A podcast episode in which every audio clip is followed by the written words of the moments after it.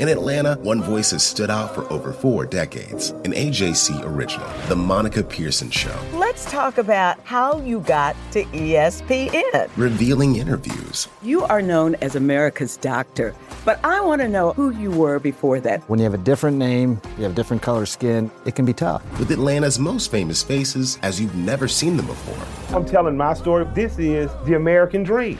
The Monica Pearson Show streaming now on AJC.com. Is this the start of baseball's long, dark winter? It is the lockout edition of the Braves Report from the Atlanta Journal Constitution. Hope everybody enjoyed the free agency frenzy because now baseball is frozen in place for its first work stoppage since the strike of 1994 and 1995. I'm Jay Black, as always, joined by the AJC Braves beat reporter Gabe Burns. And Gabe, I know I shouldn't be surprised that this has happened because we, have been seeing it brewing for years now. But uh, to borrow a bit from PTI, is this work stoppage in December, not February, but in December, a big deal, a small deal, or no deal? Well, it's always a big deal when there's a work stoppage. There's no underplaying how serious that is. I mean, yeah, sure. The silver lining, I guess, is that you know there's not games until. I mean, you want to look at teams report to spring training second week of February, but uh, you know you're not having games until you know the beginning of April, the end of March. So games that matter, that is. So, you know, can they get something done where you're not compromising any part of the regular season? I mean, that remains to be seen. It seems Manfred said in his statement that this was to move the process forward, and the union basically said, well, this wasn't necessary at all. And uh, the whole thing, I mean, we knew it was going to be messy. Uh, we got a preview of it last year when these parties couldn't reach an agreement on the season, and Manfred ended up implementing the 60 game season. So we know it's going to be messy. Uh, we know it's going to be a long time. Uh, the big question is, you know, how obviously how different will the baseball landscape be when they do reach an agreement? That is free agency and whatnot. The postseason, or will there be an expanded postseason and, and that kind of stuff? And obviously, uh, when that gets done, and you know, is it going to result in a shortened spring training, or, or is it going to cost? Uh, is it going to cost MLB some regular season games as well? Got a lot to dig into here. What this fight's about what the mood of the room is, and then we'll also look at the moves the Braves have made before the lockout was implemented. Do want to remind you that your subscription to the Atlanta Journal Constitution helps fund our journalism, and we cannot do it without you. So thank you for that. Now, if you're not a subscriber, visit ajc.com slash champs and subscribe today. By the way, the Braves won the World Series, if you forgot. You'll get the most complete Braves coverage throughout the year with unlimited digital access to AJC.com and the e-paper. So check that out now at AJC.com slash champs for your subscription options as low as 99 cents for the first month. Now, I, I, think most people would agree that there are some legitimate issues to fight over here in this lockout. And we'll get to all of that, but it's still millionaires and billionaires bickering over a massive pot of money. And I think yesterday, Gabe kind of brought all this into really the most baseball of headlines right now. Teams commit a record $1 billion in contracts, and in the same day, both sides negotiated for a whole seven minutes and walked out. Yeah, I mean, the optics of it are obviously bad. They were bad last year, especially last year during the pandemic when they couldn't reach an agreement. But but again, we knew, I mean, this was talked this has been talked about for years that this was coming just because there was a big spending spree on uh, a lot, several of the elite guys doesn't mean that the sport is in a healthy place. I agree that it isn't. I think there's several things in this system that need to be looked at and changed. And obviously, the owners feel one way about it, and the union feels another way. Uh, and they're in two different stratospheres right now. I think even when you look at like the luxury tax threshold, um, when you look at the, I mean, I think the players said they wanted, they were proposing it at about one or a 240 and the owners were looking at like 214 i mean that yeah. we're, we're talking about a really big difference on just about every single issue that they're debating here. Uh, obviously the link that you know free agency when players can reach free agency.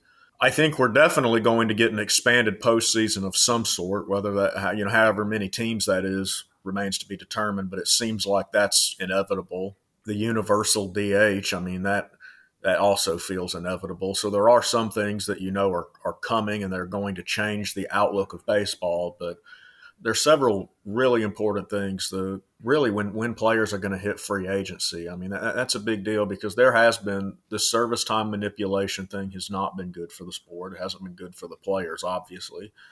Uh, a lot of teams. I mean, Max Scherzer just got a contract that you know he's making as much as you know the Guardians roster, the Pirates roster. I mean, I mean, it's just ridiculous, and you're not going to have a salary cap, but there are several kind of really core issues that need to be addressed here. I know the the players and and I know fans despise um, service time manipulation, but how? I mean, how do you stop somebody from doing that when you know that numbers are being counted? No matter when the however you count the days, they're still going to push it back. Well, look, you, you, just you scrap that system altogether. Look, I, I don't I don't have all the answers, and I haven't been sitting at a table for for hours discussing it with people, but. Yes this the system itself, it's kind of like what Scott Boras was saying.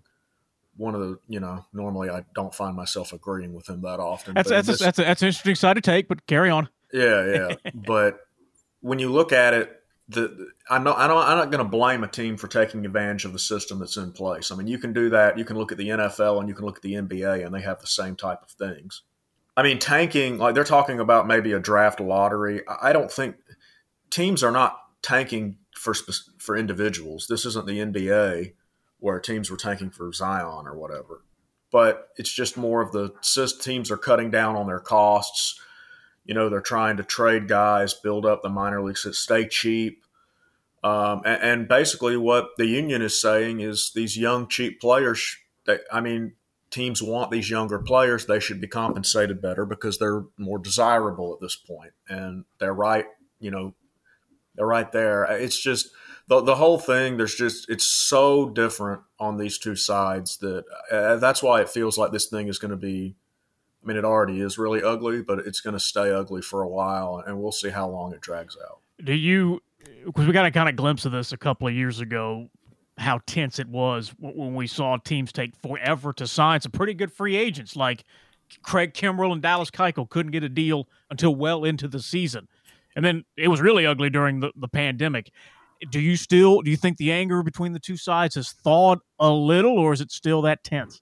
No, I think it's clearly pretty tense. I mean, it was tense a year ago. Um, again, when they were negotiating, trying to negotiate a short season, I mean, they couldn't agree on anything. Basically. Knowing how knowing how truly terrible it looked, and they still couldn't agree on anything. Yeah, so I mean, I understand that both sides want of course they're going to say they don't want to miss games, and maybe they won't. I mean, it is a long time until obviously until opening day, and even until uh, the spring training slate starts. But I mean, right now, I, I, don't really see any reason for optimism at all. Um, you know, obviously there needs to be some urgency, but I mean, the, with the way that these parties handled everything last year, uh, as it stands right now, I, I, there's just not really reason to be optimistic. I mean, they, they just they don't seem very inclined to compromise at all. And eventually that's going to have to change. But right now, again, there's not really much of a reason to be hopeful that this is resolved anytime soon. Is that the, the real, the biggest hurdle we're seeing right now is trying to get teams to spend money when, when they're not all that motivated to compete and figuring out how to get players to free agency quicker and pay them more? I mean, that's that's one of them. Uh, there's several core issues, but I mean that's one you're going to hear about a lot. Yeah, is is players getting paid? And it's it's like when when we talk about the idea basically that the owners had about players reaching free agency at age 29 and a half. Um, you know, Corey Seager just got over $300 million at age 27. The best age we know to hit free agency, um, and there not many players do, but these guys who you know debut early, you the Bryce Harpers of the world. You know, I think Juan Soto is slated to be there. But if you can hit free agency and you're a big star in your in your mid twenties, um, you're going to get a really big contract. Twenty nine, it, it's a little bit different. And it's not just about those guys either, because those guys are getting paid. Even though Bryce Harper and Manny Machado didn't sign until spring training, they got paid. Corey Seager just got paid. Marcus Semien, who's 31, he just got paid. But there's a lot of other guys who are not making, who are never going to make that type of money. So you understand where the players they're representing all the players, not just the upper class, and obviously not just the the lowest level major leaguer, but there are a lot of guys who just aren't getting to kind of capitalize and you, you understand certainly understand where the players union is coming from here. Yes even though it is you know we're talking hundreds of millions to billions of dollars it's still a, a union seeing the piece of the pie that they feel they are entitled to shrinking because of revenues increasing with television money and, and you can certainly understand their positions here espn crunched some numbers about this is more about baseball's middle class and since 2015, baseball's middle class, as they had defined it, made an average of $11 million in 2015. This past year in 2020, it was 6.2. That's, yeah. that's off. Yeah, no, it's it's been tough on the middle class, and I mean this is big business here. I mean this is we, you know, yeah, there's a lot of money um, oh, that most of us can't really relate to, but that but that doesn't matter. That that's the money that they're dealing with here, and the players kind of feel like they've been getting you know, the short end of the stick. And we saw what happened with Kris Bryant, obviously. We saw it here with Ronald Acuna, right? So the service time manipulation, just the way that, uh, you know, a lot of free agents are just getting, you know, a minor league deal or a minimum, a one, you know, $1 million deal, that type of stuff. Um, and then, you know, the Corey Seagers of the world will get theirs. But it is tough for the middle class right now, and that's something that the players' union is trying to solve, and the owners, um, obviously, they see it quite differently. And you know, Manfred did a press conference today, and he, I mean, even in his statement, he he said that he thought that what the union was proposing would hurt the competitive integrity or whatever of uh, of baseball. So I mean, they are just on totally different ends of the spectrum right now. How much how much does it also contribute to the baseball's trouble in middle class? The teams appear to be getting smarter and say, hey, maybe it's not worth paying a 32 year old $17 million anymore. Well, it's, it's changed the way, it's certainly changed the way, obviously, that teams approach it. Baseball is a lot different now than it was in 2005, right? Obviously, all sports are, but just in the way that teams evaluate talent, the way that they handle their rosters, uh, the way that they perceive value is a lot different. So, what the union wants, they want to figure out, they want a way that their guys are still obviously compensated for this and that that the pay scale can work with kind of the way that MLB has gone. I don't have the answer to that. Yes. um, there's a lot of things that have been thrown out. Uh, some of them I like, some of them I don't. Uh, this is not an easy thing. Like for as much criticism as you know the union and the owners are are going to take here. Uh, this is certainly not an easy thing to figure out, and you can understand kind of you understand where even if you don't agree with them, you, you can kind of mostly understand where both sides are uh, are coming from, and uh, you're going to agree with one or the other. Um, I tend to I tend to lean toward the union on most of these issues, but I mean certainly there's just a, there's a lot at play baseball structure, and it's been in place since the, the 70s, the, the arbitration structure, it makes it like nearly impossible for a player to get paid what he's truly worth at the time. Because the first three years, the team, no matter how good you are, tells you what your salary is. And it's going to be very, very low. See the rapid rise of Ronald Acuna, for example, before he got his extension. Then you can arbitrate, but you still can't leave that team and go get a better deal if somebody finds more for you. And now the owners and, and the front office have gotten smarter. So in the old days, you got paid for what you used to do, not necessarily what you're going to do. Now, now the teams seem like, okay, we're not going to pay you when you're young, but we're trying not to pay you when you're old either. Yeah. And look, that's the way that the teams, you know, again, you talk about these teams have the data in front of them and they know what's best for their organization and they're, and they're doing what they need to do. Um, and it does, it does screw over some of the players. Uh, so, the NBA has a system uh, where you can reach restricted free agency in four years. And that allows these kind of certainly the upper echelon guys, but they, they can get paid and, you know, teams are allowed to match the contract. So essentially, you know, a team does have a lot of control uh, over a player.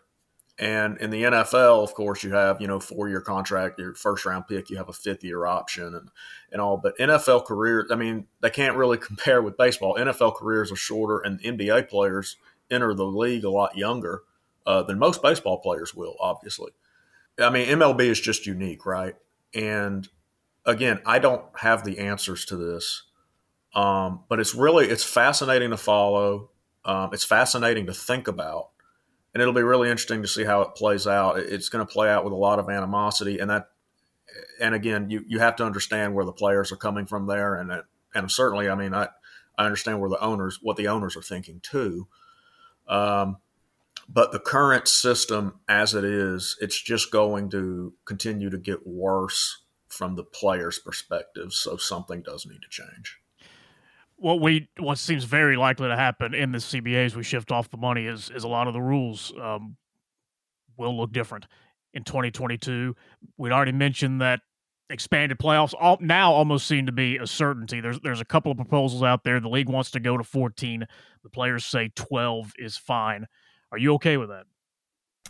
Yeah, I mean, I I mean, I've been pro postseason expansion just because I think MLB we're about to have a fight here, so make sure you got a good position because I'm coming well, at you. So go ahead. Well, I just think MLB needs to needs to increase interest, and I, I think one way to do that is by opening up the postseason to more markets. I'm not looking at this from a competitive standpoint. I'm looking at this as MLB just needs to grow the game, um, and, and I think that their one of their means of doing that would be to expand the postseason, and that way you can get more markets in. Um, I think you know if you're like Arizona or Colorado if you're a team like that, I mean, you're just you're always going to be facing an uphill climb with the way divisions are structured right now. And expanding the playoffs does give those teams perhaps a little bit more hope, a little bit more opportunity if they can be competent. Uh, so you look at it like that. I mean, more. I think that certainly MLB would have benefited from having the Blue Jays in the postseason this past year. Uh, it felt like that team was primed for a run, and they fell just short. Uh, Seattle, of course, hasn't made it in two decades, and it would have been really cool to see them in. So, I mean, I understand uh, people want to keep the playoffs as they are, or you know, expand the wild card to three games or whatever. And I mean, I don't necessarily disagree with that, but I've always kind of been pro. I don't want it to be like the NBA where you're letting everybody in, but uh, I do understand with where baseball is right now. I, I think it would benefit them to you know to have more teams in and to just have more of those those games because so much of baseball feels like it doesn't necessarily matter. Um, it's not on the national scale of these you know Tuesday games in July or whatever, but if you expand the postseason, you're creating more games that really matter nationally, and I, I think that would be really good for the sport right now. I I I despise this. I I I despise playoff expansion, especially in. I, I understand the, the need to keep more teams interested where where they don't feel like their games matter after June. I, I get that, but what's the point of playing 162 games if half the league's going to make the playoffs? Because the NBA, those games don't really matter either. Because you really know the four five teams that matter, and it all comes down to a three month tournament. Now baseball would only be a one month tournament if you do expand the playoffs, I want there to be a bigger penalty for the teams that barely sneak in. All right, fine, you got in. That that's great. I know the the proposal for the first round is all three games at home from the from the from the league. If they have the the extra round and the top seed gets to gets to sit out a week, I don't see how that's going to work. The top seed gets to sit out four days. I don't see how that's going to help. But I there's the, the there's got to be a whole point to playing 162 games besides half the league makes the playoffs. But yes, that is a bigger problem that no regular season game in baseball feels big anymore until you get down to a pennant run. I don't see how expanding the playoffs though is going to help that because you know half the league's going to make it anyway. Yeah, uh, I mean, part of my thing when I I've wanted the playoffs expanded for a while, but I also want the regular season cut down. I think it's too long. But what about the but, records? Yeah, but I, but I also understand like people are saying, why would you want less of something you love? If you love baseball, why would you want fewer games? So I mean, I understand that logic too. Um, I just think that the season. I mean, th- look, this the bottom line. This is why football is king. or this is part of why football is king. Scarcity play, is important. You you play once a week.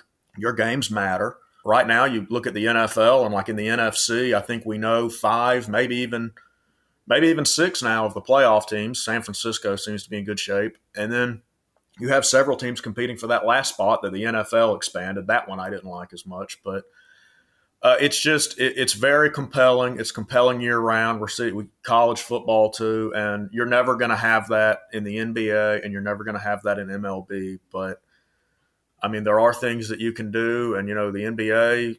Everyone kind of laughed at how big their playoffs are. They add the play in, so they let even more teams in. Yeah. But that was interesting to watch. So I don't. Again, I don't have the answers here. Um, but certainly it does feel like that the postseason expanding it is inevitable. It's just a matter of how many teams it expands to. I, I, I default to the position that I want the teams that deserve to play for the title in any sport playing for the title. And I, I was I was fine I, was fine with baseball system. I didn't mind the one wild card. I actually like the second wild card because in theory, even though it didn't really work out this way, in theory, it did punish you for being a wild card team and reward the team that won the division and had the best record, even though it, it, it didn't seem to matter. But in theory, that's how it works. So I'm, I'm st- I, I would rather see the division series go to seven games and make that more of an identifier of the best team instead of what what appears to be almost a total crapshoot in five. Yeah, I mean that's something too. I mean that's that's an interesting discussion. Um, certainly, it would have been fun to see seven games of Dodgers Giants this past year, or Rays Red Sox, or any of those those you know entertaining series, but uh, we'll see. I mean, again, I'm I'm pretty interested to see how it plays out. And that's that's that's one place that expanded wild card hurt is now your your your two best rivalries, the Dodgers and the Giants. Well, maybe your three: the Dodgers and the Giants, the Cubs and the Cardinals, and the Yankees and the Red Sox will never meet in the LCS in the current structure because one will be the wild card and one will be the division champ, and they would have to meet in a five game series in the first round. I'd be all for reseeding after the wild card game. So you identify. There's no uh, obstacles to identifying the best team. But that's a podcast for another day. We're going to step out here for just a second, tell you about some good holiday opportunities for the Braves fan your life, and come back and look at the Braves moves right here on the Braves Report podcast. When you're looking for leading cardiac treatment, look to Northside Hospital Heart Institute. We lead with five emergency cardiac care centers, so we're here when you need us most. We lead with more than 55 locations in Georgia that means we're always in the heart of your neighborhood. We lead with clarity because clear direction is better when it comes to understanding every step of your treatment.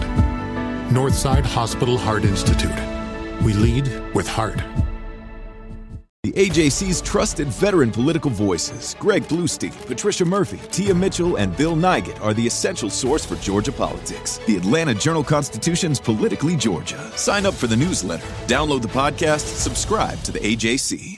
All right, back here on the Braves Report podcast with Jay Black, Gabe Burns, and don't forget if you're an Atlanta United fan, we got a new episode of Southern Fried Soccer. Our AJC beat reporter Doug Roberson will take an in-depth look at the team's moves following the end of the 2021 season, also what he can expect from the Five Stripes heading into 2022. And the Braves have had some off-season moves as well, um, but not the big ones. So, um, Gabe, when's Freddie signing?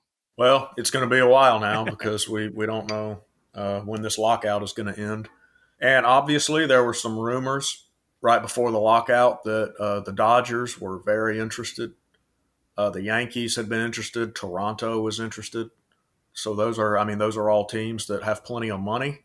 They would offer him an opportunity to win. So I mean, those I would certainly consider them viable alternatives, especially the Dodgers, uh, given that's where he's from and where he lives. And his parents are Canadian. Yeah, he has alternatives as it looks right now you know, there was a there was a report out of LA that the, the, the, Dodgers are pretty engaged. We don't know, you know, how true necessarily that is, but they lost Seager and they lost Scherzer, and their hope was to certainly retain one of those two. So now they kind of have money freed up that they weren't that they were kind of budgeting for somebody else. I, I mean, I think that you know they're an option. I, I would still bet on Freddie staying just because. I mean, it just seems incomprehensible that they could let him go, but uh, look, all, all, attention will be uh, centered on that whenever uh, MLB resumes again.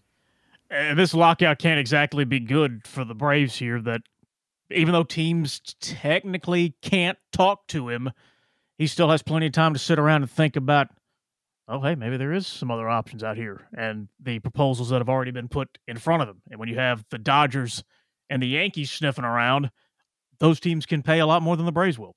Yeah, which was part of the argument of why aren't they signing him before he reaches free agency? Because when he gets there, then you let a team like that get involved, the price goes up even more. So, I, look, I still think he stays, but if the Braves tick him off, or if you know the money is too good, uh, he certainly, from judging by different reports, he certainly seems to have some very good alternatives in you know the Dodgers, Yankees, Blue Jays, those type of franchises that um, certainly have their own appeal uh, aside from money, and uh, all of them are positioned to win.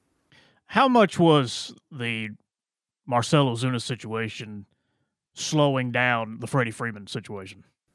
I don't think it was at all because they already knew they were going to have to pay him. Okay. So that that money was already uh, that money's already on the books. Uh, look, I mean, we can look the Freddie Freeman situation. I mean, quite frankly, I mean, I thought it it would have it would have and should have been resolved uh, during spring training. Um, I I never expected it to reach this point. Now we're at the lockout. He's still unsigned, so he's going to be unsigned for another you know few months, I guess and that's all the reporting you hear from other markets as well as teams you know expect him to stay but they're surprised that he's still available. And that's kind of the general view around MLB right now is it's, it's a surprise that he's still out there. And for him to still be out there too I, it it obviously puts other teams in play and it opens the door even if it's just cracked for him potentially leaving. And that's just that's a bad situation. Uh, you know the Braves are the defending champs now nothing but good vibes around this franchise. But but losing Freddie would, I mean, that would be look. There, there's no there's no understating it. That'd be a pretty devastating blow for the franchise. I think. And there's no excuse, or I would be very curious to hear what it is if that if that happens. How you defend that? Yeah, I, I mean. My take is I'm fine with giving him the sixth year if, if it comes down to that. And they might view this differently. It's not my money and it's not my, you know, it's not my job at stake here. So I think he's going to age well. I think Freeman's game will age well. And even if he did drop off at the end of the contract, it would be worth it. I think that Freddie is one of those guys, the amount of money you're going to make from him, having him, the merchandise and whatnot, I mean, it's going to pay for a lot of it. So I, I really, the, the whole thing, when I just look at it, I mean, if you told me that Freddie you know, starts to decline and the last year or two is, you know, not what you want it to be, I, I, I could live with that. But it's not, again, it's not my money. It's not my job at stake. And we know how these teams view this stuff. We know how they view where to put your resources and whatnot. It's a whole different discussion. So I don't know. Um, but I will just say that I am surprised he's not signed. And – uh, like everyone else, I think it would be a huge mistake if they let him go. What are the chances Ozuna is playing for the Braves in 2022? Well, right now the chances are. I mean, it's very real. It's very possible. He's eligible now for for opening day. They're paying him. He's on the roster. I mean, could they look to flip him for another contract? Sure, takes two to tango. We'll see about that. You're not going to cut him and eat all that money. That's just not that's not on the table. I would I would say the chances are real right now um, and he would be a DH candidate. We're still a way away from that. We, you know, we'll have to see. Is there going to be a universal DH? Know, ninety nine percent sure there will be, but uh, how things look once the once the lockout ends. But yeah, I mean, there's certainly a, a good chance at this point uh, that he that he's there. But I also wouldn't be surprised if if they were able to kind of find a deal where maybe they flip him and just take on another contract and and uh, you know we'll see how all it plays out. You okay with uh, never seeing a pitcher hit again in the major leagues? Yeah, I'm okay with it. Uh, I, I, I mean, I grew up a National League guy. I used to be kind of a traditionalist, and now I've kind of gone the other way, and and and I'm I'm fine with it. I I, I kind of am in the same boat. I, I I love the I love the strategy that's involved. I hate watching a pitcher hit 052 and flail away and look like I can do that. So it's no longer competitive at bat. I've accepted it. It's fine. DH is going to be in the National League next year. Part of my soul is hurt by it, but I'm going to accept the fact that I don't have to watch Mike Foltynewicz or somebody of his struggling ilk at the plate flail away like he has absolutely no clue. Yeah, exactly. The Braves have not been able to jump into any of the big money contracts yet in this uh, free agency frenzy, but they have made a couple of additions in the bullpen. Uh, let's start with uh, uh Kirby Yates. Hasn't pitched in a couple of years, but he looked good the last time he was on the mound in 19. Yeah, I mean he's he's a good pitcher when he's healthy. You know, obviously there's some some risk here. Wasn't an expensive contract, so but I mean, they could, if, if they hit on this guy, I mean, they, they could certainly uh, add a really good piece to their bullpen. I mean, that's really my only thought on it. Is uh, it's, it's all health dependent. We haven't we still haven't seen him in a while, so you, you hope that the, the performance can still be there. But I, I, I, am fine with it. It's a it's a nice upside play, and obviously they liked him before, so yeah, we'll, we'll I, I, it could be a good addition for him. One one one more small deal that got uh, got done a couple of days ago. Darren O'Day's coming back on a on a minor league deal. Yeah, he was he was always a, a, joy to be around. Yeah, good personality guy. I mean, sure, I mean, maybe you have something there, maybe you don't, but why not? I mean, you're going to need bullpen depth throughout a season, assuming that this season is 162 games. Even if it's not, you're going to need guys, and uh, he was a good fit in Atlanta, and everybody really liked him. So you know, it's good that they brought him back. Surprised that Richard Rodriguez did not get a contract. Yeah, not surprised at all. He, he got he got phased out of their plans. Um, really tough finish for him in September, and he wasn't on, he wasn't on the postseason roster. So uh, that's a guy who you know he'll be a worthy flyer for another team. I think um, to take to take a look at one that's you know really needing some bullpen help, but uh, here with the, with the arms they have now and you know the financial situation, I, I kind of I had expected him to be uh, to be let go. Yeah, Johan Camargo um, era appears to be over. Yeah, they they let him go, and he, he signed with Philadelphia on uh the, on Thursday night or Wednesday night. Yeah, Wednesday night. He's he's a guy. He didn't. It obviously didn't work out. He couldn't hit, um, which is a problem.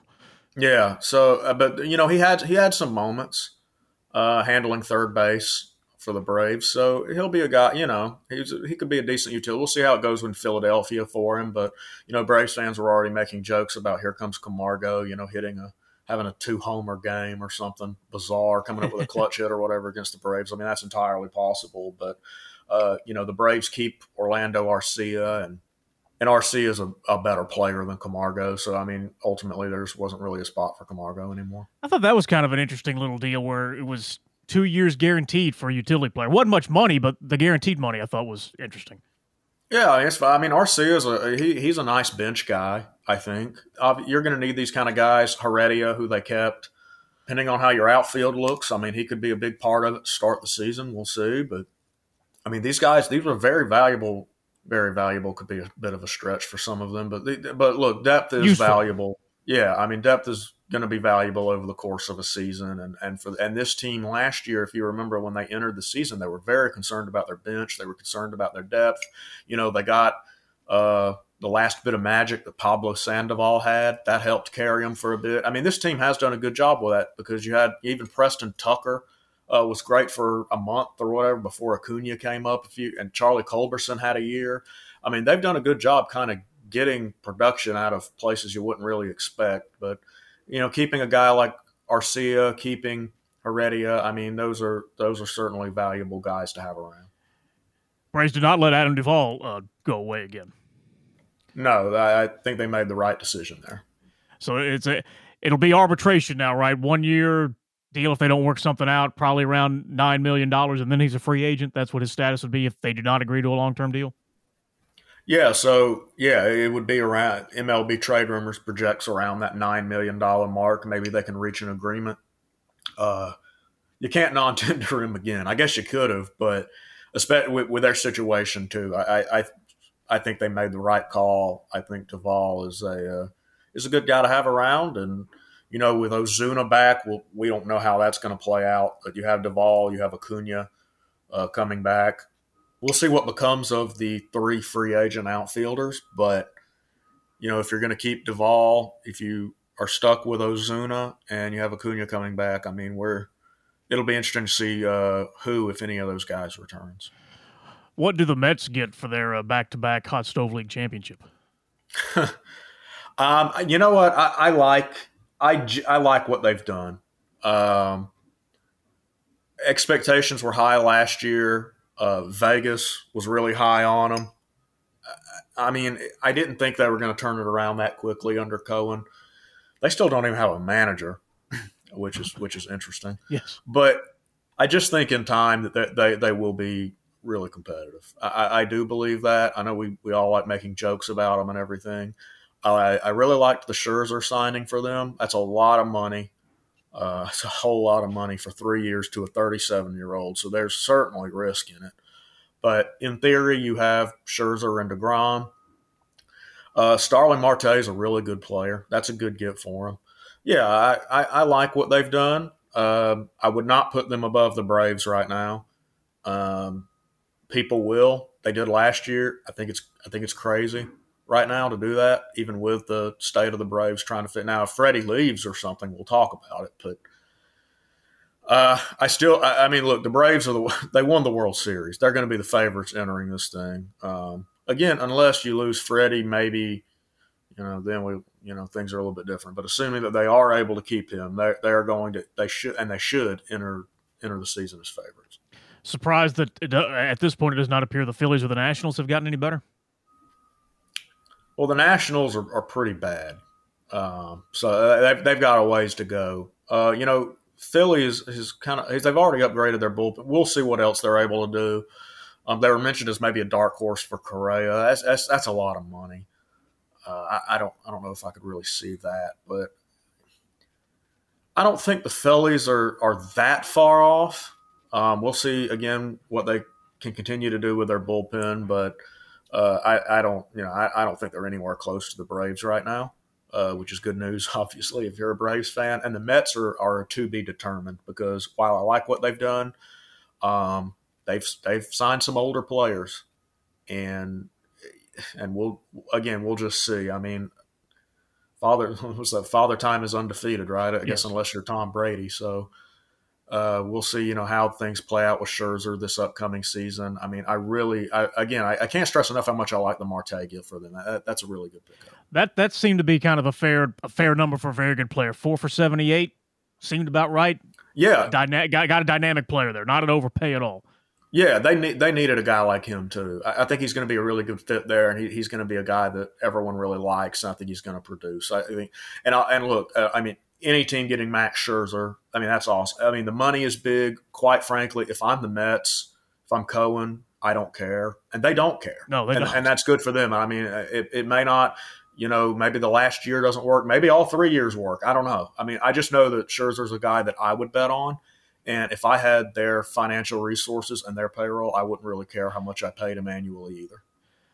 You still going to bet on him after the last thing we heard from him was my arm is dead?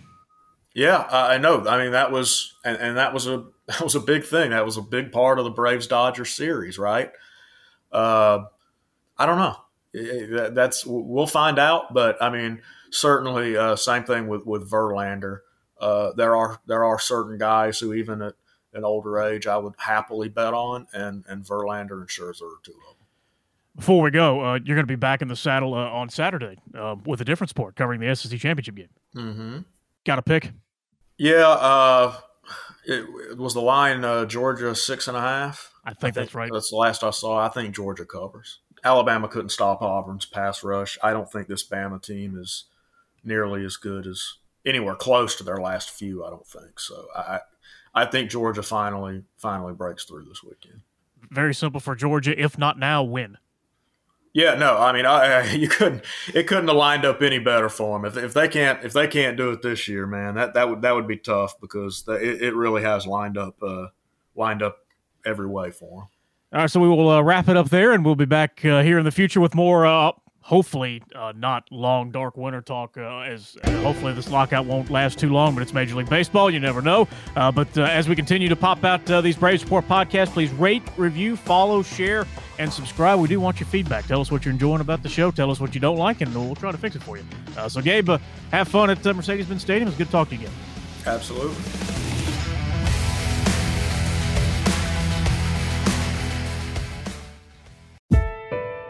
When you're looking for leading cardiac treatment, look to Northside Hospital Heart Institute. We lead with five emergency cardiac care centers, so we're here when you need us most. We lead with more than 55 locations in Georgia.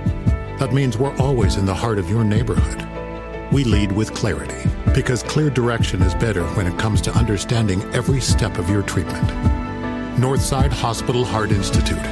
We lead with heart. I'm Ernie Suggs, race and culture reporter for the Atlanta Journal Constitution. And I'm Nedra Rhone, lifestyle columnist.